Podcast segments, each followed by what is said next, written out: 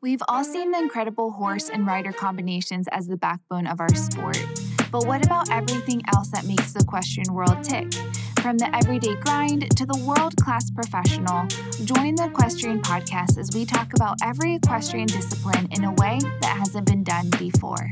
Now, here's your host, rider, trainer, and influencer behind my equestrian style, Bethany Lee. Hey, friends, welcome to the Equestrian Podcast. My name is Bethany Lee, and this is episode number three.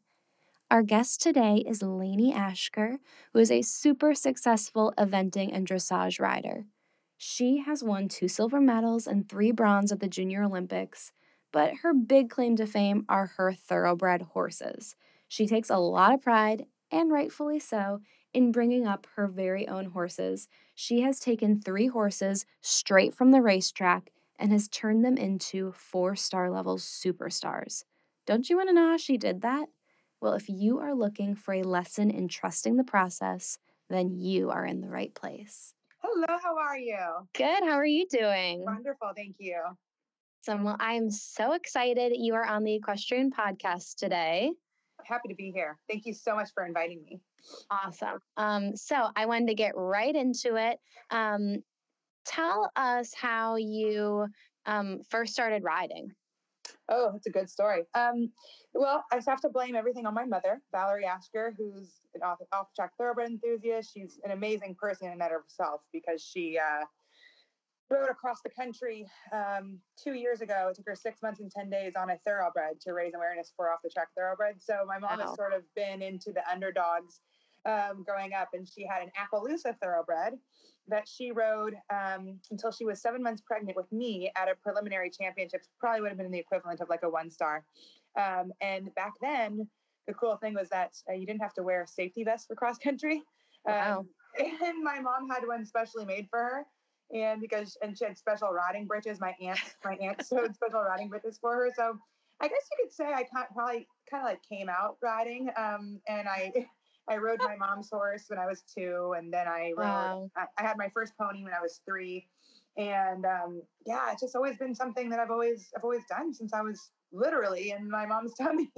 wow! So she lit she literally was competing with like a full on baby bump. Yes, full on. Amazing. Full. And my mom's a very small person, so um, you could see that baby bump even in the pictures. It's great. So awesome! I yeah. love it.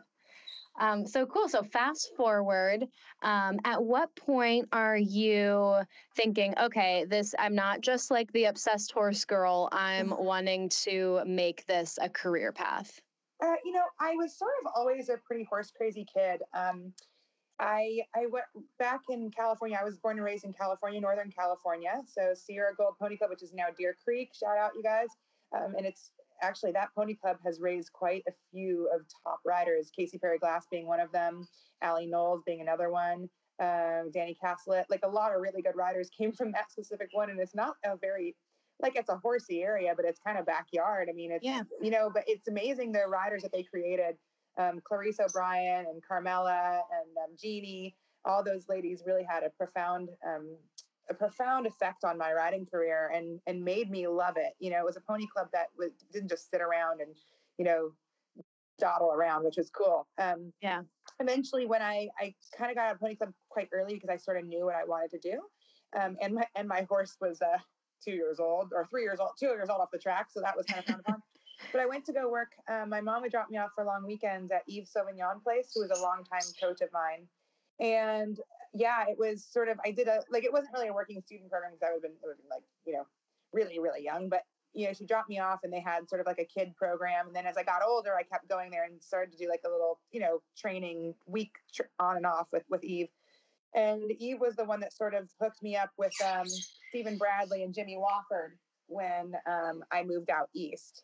And yeah, so I just I sort of always knew I was I was that kid, and it really was. I, I was big into uh, swimming as well, so I had swim team practices at like five in the morning, and then I would ride after school. And finally, I um, you know had to make that choice of which one I wanted to take pro or you know take take further on in the career. And I was I was 13, and my mom and I were moving out to uh, Virginia. My parents were were separating, and um, you know, my mom wanted, you know, I was showing a lot of promise. I was going solid training level, looking to move to prelim.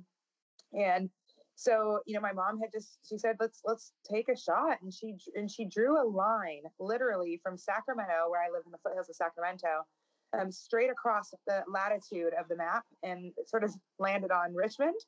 Um, wow. My mom knew, like, we didn't know any better. Like, my colors were hot, pink, and black for crying out loud. So, like, we, we didn't really know much about like where the right place to be was, but we knew it was somewhere like Virginia, Pennsylvania, North Carolina for the horses. Mm-hmm. And you know, it seemed all cool when we looked out here, and then when we actually did move out here, I was pretty bummed out. And so, for really cool story, so my mom sort of or make me excited about the move. My first trip ever was to go to Rolex, and I was 14. And I remember I, awesome. I like doing prelim, so I thought it was I was like really really cool. um, and it was the first year it was a four star, and Nick Larkin won on red, and um, and little like Buck was there riding this Morgan called Pajama Game, which so funny I ended up being his like you know one of his longest standing students. And uh, the next time I would go back was when I was competing when I was 20.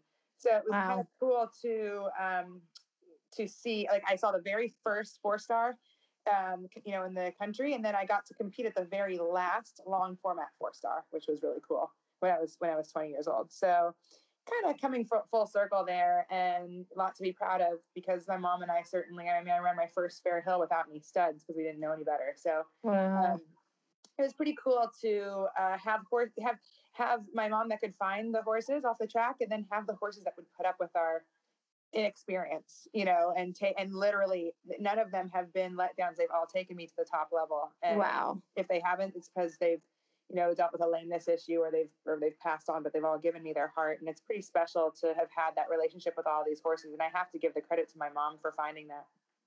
Um, do you primarily ride thoroughbreds? Mm.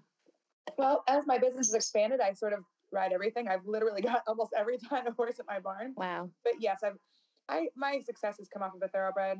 Um, and I, they are my they are my favorite breed. And I um, my top my top eventing horse is a thoroughbred, and you know Al was a thoroughbred. Literally, mm-hmm um, three of my four four star horses were off the track, and the fourth one was half thoroughbred, half Cleveland Bay, which is just really cool. So yeah, yeah. this is a really cool thing to to have to, that someone must have bred and said, "Oh, this is a good idea," and it worked out royally. So yeah, I you know I, I primarily ride thoroughbreds in the dressage world. They're not as popular, so my dressage horses are you know a mixture of warm blood and Spanish horses. Mm-hmm. So from that hail from you know Germany, uh, Netherlands, and you know, sort of sort of all over the map there. Um, and that's sort of a world I've not yet broken into with the thoroughbred. I mean, Al has I took Al for uh, last year and he won everything at third level. Um, mm-hmm. But it's really hard to break into that world with the thoroughbred because they're just, you know, it's hard to beat that movement and that cadence of the warm blood. But I know. I know there are some out there that can. I do know there. So Absolutely. you just hold out hope for that to happen. Very cool. Is and is your mom still working with you to um, kind of scout out these off the track thoroughbreds? Oh yeah, she's the method behind the whole madness of the thoroughbreds. Okay. She's got an unbelievable, impeccable eye, and a lot of top riders will go to her and say, "Hey, I, I can you find me a horse?" You know, the California or I should say the West Coast bred horses aren't nearly as expensive as the as the Kentucky bloods. Sure. Um, and so my mom is very good about just finding a horse. There's one Skyeler Skyeler Voss has a horse named Argyle that's been, you know, intermediate horse of the year and, mm-hmm. and um, prelim horse of the year, won AECs, and Skyeler's just done such a great job with him. And my mom claimed that horse. She believed in it so much. She drove down to LA and personally claimed him and put him on the trailer and said Sky and Skyeler and Skyeler's done the rest of the magic, you know. But my mom, wow. just, she's got such a great eye for a horse. She's really blessed, and it's. I mean, half the time I'm going, "What are you bringing home?" And mm-hmm. and they always, they never, they never let us down. They wow. never let us down. So I'm very lucky to have that. And you know, and my mom has always given that to me, and that's her greatest joy is to see these horses that she's either bred because we have some we have some jockey club thoroughbreds that she's bred mm-hmm. um, or that she's found off the track, and to just give the give the whole sport and give the the breed a, a new lease on life. And and people like Steuart Pittman with his retired racehorse project have done, you know, the Secretariat Center. You mm-hmm. know, they've done just they've done just a very very great job with really really br- making them trendy. I should say I don't like to say trendy because it, it sort of um, connotates a bad, you know, a bad vibe, but right, it's like it's fleeting. yeah. yeah, but it, but it's not. It's it's. I think they're coming back. People are coming back to realizing that look, thoroughbreds are thoroughbreds are very relevant in, in, in the sport in the sport of eventing, and um, and they're not going anywhere. You know, right. so long as the sport doesn't change drastically, they're not going anywhere. You just have to be a little more picky about the movement. Yeah, yeah. I had an off the track thoroughbred mare um, as my hunter when I was young, uh-huh. and I I have to agree. I mean, there's something special about their drive and their kind of eagerness to please, their, um, and their motivation to work too. Yeah, yeah. I mean, what would you say are are the things that set them apart that make you want to um, partner with with thoroughbreds when you compete?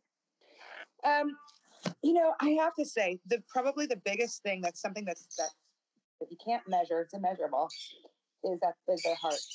You mm-hmm. know, their heart is hands down. I have I have ridden ridden some amazing warm bloods, some amazing Irish horses, but there's something about a thoroughbred that when you ask them for that little bit more in the tank, they give you a lot more. And mm-hmm. there's um there there's just they just have that extra drive extra drive to go further and um not to mention you know they come off the track most of them they know how to shoe you know they might they might come with a couple you know hiccups of like a weaving or cribbing who knows but they sure yeah. From, but they're pretty business oriented horses mm-hmm. my biggest advice to people when they start them is give them a job give these horses a job because they're used to it when you start dawdling around them or babying them is when you start to have issues with them because they're used to having a job from a very young age, you know? Right. Like, I can't give Al like I can't ever really retire Al. He's been racing since he was a three year old, you know, and mm-hmm. and that's all he knows is to work. And and funny enough, they stay sounder when they're working, both right. both physically and mentally. So yeah, it was. It's. I have to say the one thing that I've had of, of these thoroughbreds more than anything, it's really just something immeasurable. I can't even say movement. I've ridden better movers jumpers. I've ridden amazing jumpers of all breeds. But but what it comes down to at the end of the day is that that want, that want to cross the finish flags. And mm-hmm. it's something you can't train in a horse. You cannot train that in a horse. They gotta right. want it. They gotta want it. Yeah, that's amazing. Um, so uh, the from the minute they step off the trailer to your facility, what's that kind of training process like? Because obviously you have, you know, a young horse who's really only known to go go go which right. you know for for areas of your discipline you know there's there's certain you know tweaks and adjustments that are needed to be made. Sure. so what, what's your what's that process like? Well my mom my mom starts most of them. Um, okay i'm sorry the, the last couple of batch i've done because my mom's been out here. Um, but before and my mom is moving back to california so i'll have that on my side. My mom usually gives them a you know a little bit of time off you know, whether it's depending on the horse, how much weight they need. Um, but most of the time, it's not very long, um, maybe a week. And she will take them on. My mom used to live on the Tevis Cup trails. If anybody knows anything about endurance, Tevis Cup is like the biggest endurance race um, mm. in the, in the country, and it's world renowned. And my mom lived on the Tevis Cup trails, and she would take a very fit racehorse, a very young, very fit racehorse alone alone because they have to learn to depend on her rather than other horses. They're used to being around other horses. Right. Um, and would and would walk those trails because and you would be so so darn stunned to see how these horses go from being completely race fit. You take them on a walk trail and they're lathered in sweat because wow. not because they're nervous, because but because they don't use those parts of the body. They don't use those muscles. Um, and it just teaches them sure-footedness to look down. The mom would be crossing bridges with them. Um, teach them. They have no idea what the leg, what the concept of the leg is. Hey, mm. that's the best place to use it. I think the most common mistake that people make is when they get these horses off the track, they put them right away. Try to put them onto the bridle, put them in the bit, right? Right. Put them in an arena. You know, like they ha- they don't understand what going into the contact is. And usually, what, what that means to them is to go faster because that's what jockeys do is they sort of pull right. back so the horse can can flatten out. Um, and then people end up, then they get a bad name because they're putting, they're being put in contraptions and draw reins and side reins and lunging and, and then they become neurotic and you can't really blame them for that. You know, right. they're, they're a product of their environment. And um, I think people need to spend more time out. And it's hard to tell people to do that because not everybody is comfortable being outside of the arena. But that, for me, that has been one formula that we have stuck to since day one is, is their first, their first you know, lease on on their new life is out of the arena, learning to go forward on their own, learn, learning that the leg isn't a punishment, right? Um, and learning to seek the contact as opposed to me pulling back on it. You know, long rein, like look sure-footedness, and it can't. I mean, that's the most amazing kind of training for horses that are going to be doing cross country and the whole bit. So. Um, that has been sort of our formula and has not let us down one time. And and you know everybody has their own way of doing things, and I'm not going to even say that there are other ways are wrong, but I know what way is right as well. Yeah, that's amazing.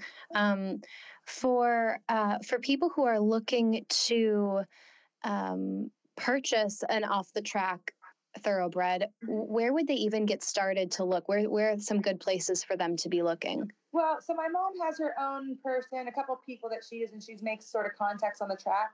I've sure. a couple contract uh, contacts on the track. Um, you know, places like the Secretariat Center.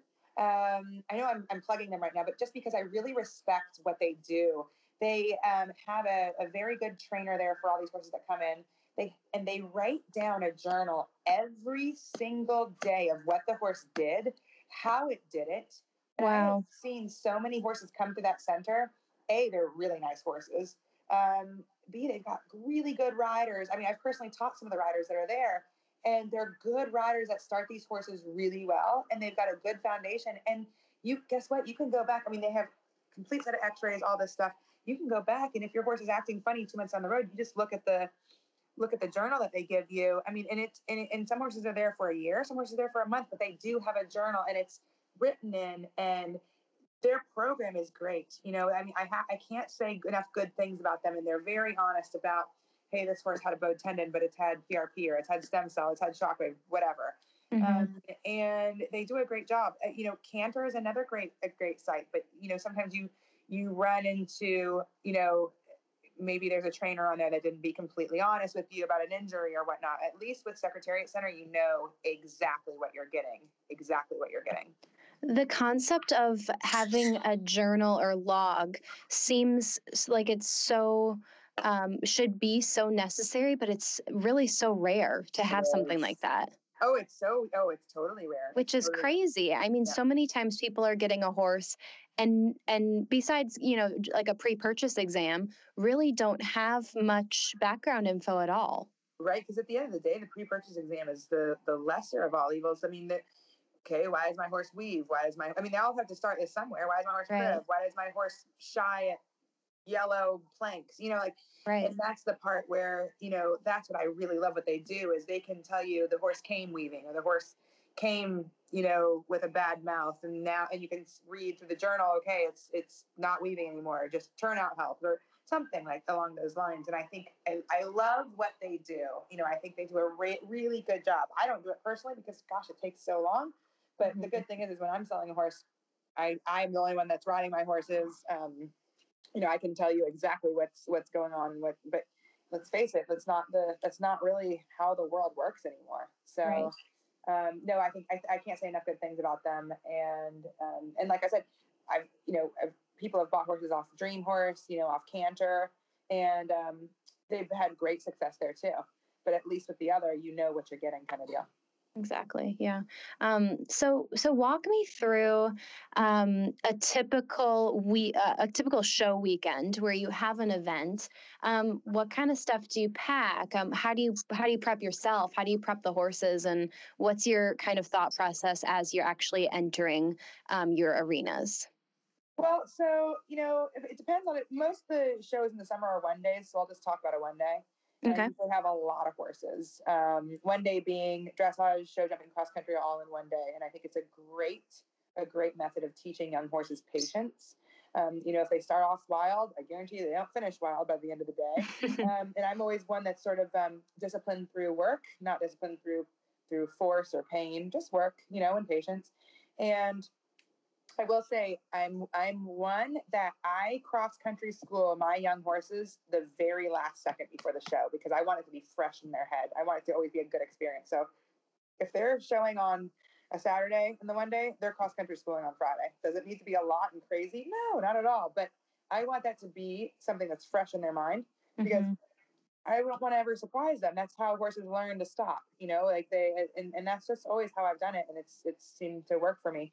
Um, you know, and and most of these one days we are up at like two in the morning, leaving the day of. I've changed my style a touch this year as I've got feel. Sometimes I feel my age a little bit, um, getting up at two o'clock in the morning and having Yikes. a day that lasts through ten o'clock. So we've now since gone, you know, for the shows that are like three hours away, we'll go the night before in Sable. Mhm. Um, but we try to get most of the horses braided, um, braided that night before, or we'll braid it like if someone goes like we try to it's like a rule. Anything that goes noon or later, we braid them the day of. Anything that goes before, then we braid them the night before. Um, when we never braid their forelocks because I'm a huge believer that that gives horses headaches. Katie Strickland Mm. told me that a long time ago, and I Mm. we get their forelocks braided the day of, um, and then we take them out right away when they're done with their work. But things like we sort of pack the, the big necessities that we need are like um, the Eco Gold pads because they're usually it's usually hot out. You know whether you're in Florida or in or in the summer in Virginia or Maryland for that matter, it gets quite hot. So the Eco Gold pads are great sweat wicking, um, cool pads. Um, you know, obviously, you know, the, I I wear my riding jacket even if jackets are waved because I just think it looks nicer. Um, and I have ones that are great for in the summertime. Um, Right. Our ice boots, ice, ice boots are super ideal. Uh, usually the week of, we sort of we try to keep the. I, I pull my horse's tails. Some people aren't into that. Um, you know, I pull my mane, pull my tails, and I never think of it as being mean if you just keep it up. Um, and so we keep their tails pulled throughout the whole year, but we usually do like a little, you know, makeover session right before the show so that they look pristine. Because I I'm a firm believer of, um, you know, if you want to be the best, you got to look the best. You, Right. got to take your appearance seriously, and people will take your appearance will take you seriously if you take yourself seriously.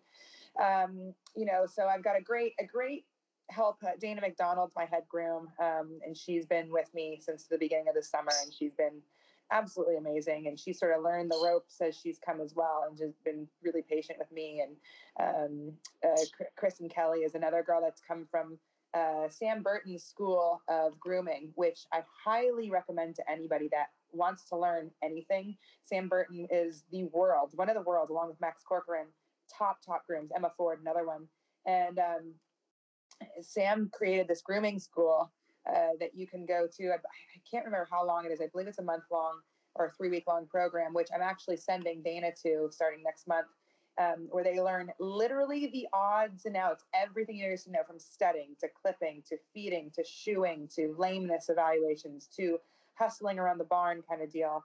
And I think it's such an important school that you know people see grooming in this country as a low life job and it's so I, I i know i could not do what i do without my groom my groom is probably just as important as me if not more important because if the horses Mhm. don't get ice if the horses aren't sound then there is no me Right. so it's a it's a job in uk or in europe that's seen as very um as a, as a as a as a sought after job it's a great job to have However, in the United States, it gets a little bit of this stratification of, of class almost. And it's a shame because it really, the grooms are so, so important. I don't know if we need to like give a different name to it, to a grooming Mhm. position.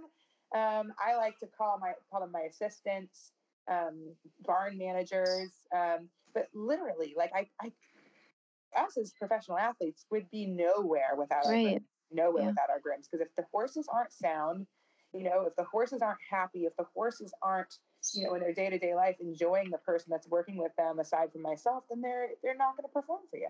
Right. Yeah, that's so true. Yeah. Um, that's yeah, that's really cool. I did not know there was um that school, and that's Yes. amazing. Yeah, and it's definitely worth if anybody wants to learn. Um, and then and then what Sam does after is she she finds uh, internships programs for these people that have graduated. That's how I met Kristen. Um, and so these people that have graduated from the school and they want to start to intern with one of the top riders. Sam Sam pairs them with these riders so that they can get hands-on experience with with top riders. And um, it's a great thing for us looking for a place to get these grooms because we know that anything that Sam does is going to be 110% unbelievable. Um, and it's great for, for them because she has all the contacts of the top riders. And hey, where do you want to go? You want to go to California? You want to go to Illinois? You want to go to New York? You want to go anywhere you want to go? There's a rider there that these people can go work for. Yeah, that's amazing. That's such a smart program to have in place. It is. Um, so switching gears a little bit because you aren't just an athlete, but you're a business owner too. I mean, you are Um, you're a trainer, you're a clinician. Um, how do you balance all of that in your with your show schedule too? You know, I find that I try to do so. So Instagram's a beautiful thing, and the Yeah. one thing that people don't understand is that your cell phone holds your your business life in like literally you hold it in the palm of your hands and Yeah. you can put one post on instagram and blast it out to the rest of the social media portals it's really that easy um, and you know i i have since hired a secretary uh, megan murphy who helps like with entering my horse shows because that that is that is hard when you have that many horses and then i'm trying to call different owners about what level you want blah blah it's just easy when i have one person to do that for me but Right. it is something that I, um, you know, with with with the with Instagram, I went back to business school in 2009, and I sort of learned the power of the hashtag and and and um, why the hashtag you know works, and because that was when it was first Twitter first came out, and that that was an amazing experience to learn how to create social media to your to your advantage.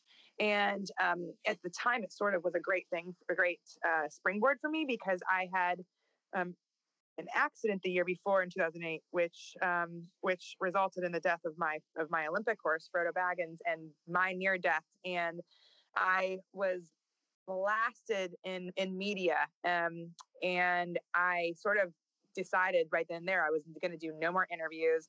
Like I was going to take I was going to take the proverbial bull by the horns and do my own social media and but i didn't really know how and i'd gone back to business school at U- university of richmond and i sort of un- started to figure out okay twitter hashtag you know being searchable and then when instagram came out and uh, facebook was already a thing but learning how to create learning how to put out your own media and learning how to learning how to interview is another thing like a lot of I mean, it's a it's a it's very much a an art to to saying things in the right way that doesn't but but both doesn't offend people and then also remaining authentic. Mhm. You don't want to just say what people want to hear. You want to say you want to say how you feel about things, but do it in a way that is easy for people to understand. And Right. that's sort of all those tools that I took. And um, so yeah, so that so it's I find it I find it you know during I find it actually quite easy because it's my nature to update people, and sort of the whole the whole method behind my my business is is is being authentic and being reachable. And I think people like to know that you are a human being and that you are not too good to still answer their questions of how do I make my horse go on the bit kind of deal. And Mhm. and although for some people that might seem like a stupid question, a lot for most of people, they don't ride four stars. So they actually really want to know. And I don't mind taking that time out and answering those questions or doing my my lives and having people ask me, okay, how do you get weight on your horse? I've been struggling so hard. Okay, this is what I do, you know, or and and and, and being authentic about it and being a real person and also not being afraid to share when you've had a bad experience, you know, on, on a, at a show or with something. And I think people genuinely want the right thing for you, and um, and it makes you more real to not just give out, you know, I won this, I won that, I won that. Of course, like we're professionals, so we want to win. That's just that's not the that's not the issue. It's it's it's being real, and people want to book you for clinics when you are someone that's easy to get a hold of, easy to communicate with. Mhm. Um, people want to send you horses to ride. You know, I set up photo streams with every one of my owners, and we snap pictures of the horses every time I'm riding them. I, you know, I've got the solo shot now, or you know, my mom or Dana um, will video my my sessions. We blast them out. I don't have to spend my time texting them, right? You just put it on a on a photo stream, and then your owners they can save it. They can do whatever the heck they want to with it, but then they're updated on their horse, and it, those little tiny details go such a long way with people Mhm. and that's what I can really just base my business off of. Well, and you're already at such an advantage because there, I mean, the the stereotype of the normal equestrian athlete is there's a major disconnect between Sure. the sport and then uh, even just communication in general, but especially social media. Sure, exactly, exactly. And it's very much of an old school thing where, oh, you're putting your business out there. No, no, no. You're putting what you want to be heard. You're putting, like, I don't put the fact that I had, you know, three rails on Patrick out like it was an amazing thing. No, I was horrified by it. But but people have to know, like, okay, I rode way too fast on the course. It was completely my fault. And guess what? I'm human being. We make mistakes. Sometimes we get nervous, guys. And and that is all part of the business prowess because people like like learning from real people. If people feel like, oh, there's no way I can ride like so and so, then they're not going to want to ride with you. They want to be able to like, all right, this person made mistakes, but look at she's come back from it. Obviously, there's a learning curve here, you know. And so that's that's sort of where I try to identify with people because I make mistakes. I, you know, have anxiety. I am weird about my weight. You know, like I'm a person too, and I can as as long as I can work through that in the public eye, I don't mind it because I genuinely think that people want to see you do well and people are genuinely good hearted. And if they're not, you know what? Then they don't have to look at my page and it's all cool. And, I, and it doesn't, it's no harm, no foul kind of deal.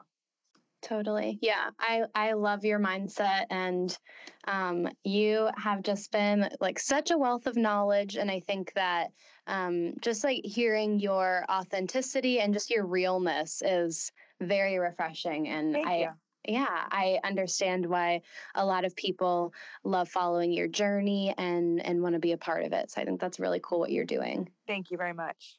Um, and I'm pretty sure I will be seeing you January 9th for the Equestrian Businesswomen Summit. I was so honored to be asked to do that. I'm I'm so excited and um, to be around all those ladies. I, I'm and I was not kidding when I made the post this morning about bringing my own you know, pad of paper and a pen because I mean, to be around people um, that have had success in their line of business, I mean, all of that stuff overlaps, and and and to be around people that inspire you and motivate you. I mean, what I mean, any any woman that has anything to do with anything with horses, some sort of business. I even think business in general you mm-hmm. know because this if you can get if you can have, have success in this business and you can probably have success in anything because it is literally For sure you know i think as outside of, of acting and um in the music you know musical industry i think you know horses is tough it's tough to get by with horses and um and you, you got to be a communicator you got to be a horse whisperer you got to you know deal with you know bossing people around but you, people have to want to work for you not be afraid of you kind of deal you know it is a lot yep. to balance and I'm super, super excited about this summit. I'm I'm just I'm so stoked. Yeah, it'll be amazing. I yeah. I am so excited too. So yeah, um, I'm I'm actually going. This episode will hopefully be live right around the time of the event. But if any of you are listening and you are even interested in equestrian business, you totally should come if you're in the area. Um, uh, Laine and I will both be on the social media panel, mm-hmm. and it's going to be a blast. Um, but Laine, thank you so much for being on the Equestrian podcast today. I learned so much, and I know everyone listening learned a ton. And um, you're just amazing. And so, thank, thank you. you so much. Thank you for having me. If you got something out of this episode, could you do me a favor? I would love you forever if you could take five seconds and head over to the app where you listen to this episode and rate and review the Equestrian Podcast. It's super easy to do, and it allows people like you to find the podcast, and it allows us to find some amazing new guests and create awesome content just for you. Thanks in advance. Until next time, my name is Bethany Lee. Enjoy the ride.